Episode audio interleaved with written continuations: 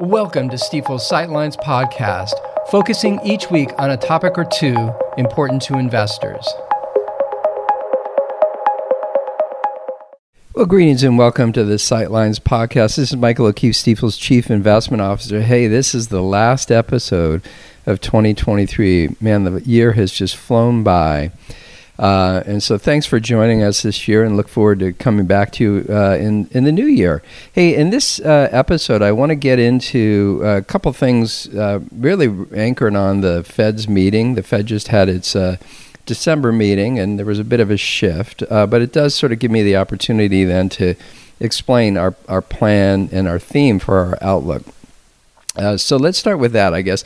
Just uh, we have a tradition of publishing our outlook the first week of January, and so things are being shaped up, and I can sort of pre-release that the theme this year is change and the idea of embracing change. Uh, we see a lot of things change, and we'll get into that in in uh, various uh, episodes next year and our outlook content. So keep an eye out for that, but but uh, you know, basically, we, we, one of the things we were focused on as we're preparing is where's the Fed headed, right? And so the December meeting ended up being really important because while they maintained their current policy in a in a formal way, uh, they sort of signaled change uh, and to expect change in 2024. And so let's get into that a little bit. I guess the first thing to note is that they sort of more firmly described in their statement three things we want to highlight. The first is that inflation is cooling. And in fact, when we look at the data, if we look at consumer price index, producer price index, we like to look at three month rolling averages.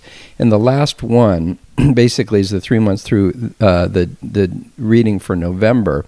Basically, the, the two numbers are either at or be- roughly at or below the Fed's 2% target. Uh, when we translate that to sort of a monthly number. That that number is 0.17. You earn or you have a price increase of 0.17 percent a month for 12 months, you're going to end up at 2%. So the CPI was just a, just a smidge above that for that three month rolling average, 0.179. And the producer price index actually declined uh, negative 0.01%. So it's down 0.016%.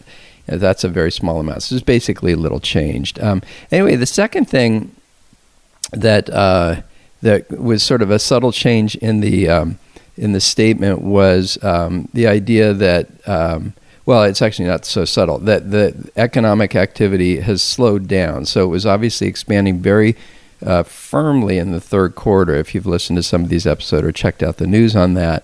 But it's really slowed significantly since then. So it slowed down. Anyway, the third but subtle change was they put this word any in uh, to describe when they're uh, trying to determine if to the extent any additional policy firming is necessary, the, the idea and the sort of the interpretation of market watchers and Fed watchers is that when they introduce that word, they're basically signaling, hey, we may not need to hike anymore. And that, that's just a very subtle shift in uh, messaging essentially coming out of the Fed, where the drumbeat's been, we're going to keep hiking as much as we need, et cetera, et cetera.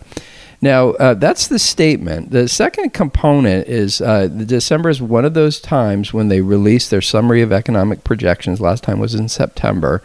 And that really forced uh, Fed officials who contribute to that to sit down, number one, firm up their view for the balance of 2023, which is basically over, right? And so the numbers are what the numbers are pretty much. But then importantly, it probably caused them to focus a little more uh, crisply on their views for 2024. And there are a couple things that, uh, or a few things that are worth noting.